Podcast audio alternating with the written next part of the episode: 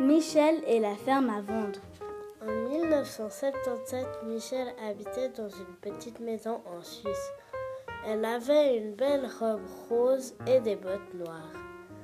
La petite fille était très peureuse, mais intelligente. Une ferme qui était à vendre l'intriguait beaucoup. Une nuit, elle décida d'aller dans cette ferme. À l'entrée de celle-ci, Michel vit un grand chien brun.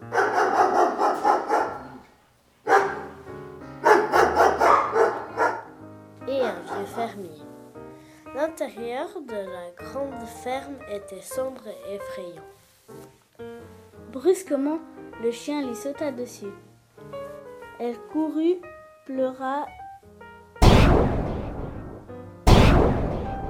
et Michel tomba par terre et se blessa. Le fermier l'aida à se relever et lui dit Mais que faites-vous ici? Vous voulez acheter cette mystérieuse ferme? Michel répondit Oui, j'aimerais bien, mais il faut que je demande à mes parents. Venez avec moi à la maison. Mais d'abord, emmenez-moi à l'hôpital.